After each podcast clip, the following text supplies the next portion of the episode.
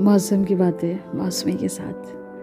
जानते हो, तुम्हें बहुत सी बातें नहीं बताई गई।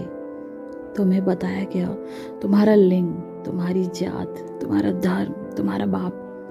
बस छिपा लिया गया तुम्हारे भीतर का एक सौर मंडल, एक प्रेम का कमंडल एक चुटके मुस्कान, एक सपनों का आसमान और अपेक्षाओं की चादर से ढक दी गई तुम्हारे मनोबल की पराकाष्ठा लौट आने का संकल्प और चाँद चखने की निष्ठा।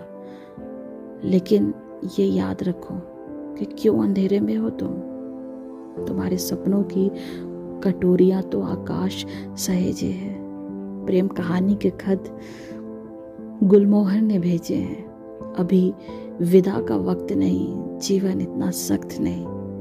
यह कैसी पाती पड़ी है तुमने? ये कैसे गीत गाते हो? एक धरा तुम्हारे भीतर है, क्यों जानबूझ बिसराते हो? तुम्हें तो आता था प्रेम करना। तुम तो जानते थे खेल खिलाना। फिर क्यों उदास लेटे हो? तुम ईश्वर के बेटे हो।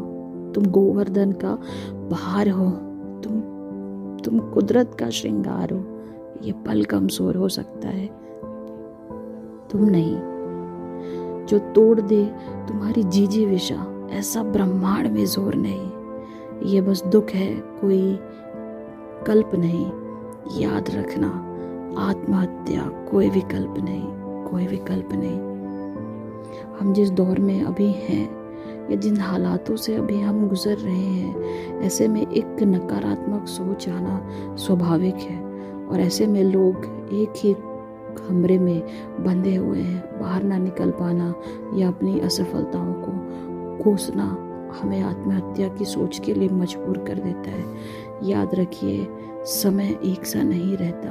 ये परिवर्तन ही संसार का नियम है। ये समय भी बदलेगा।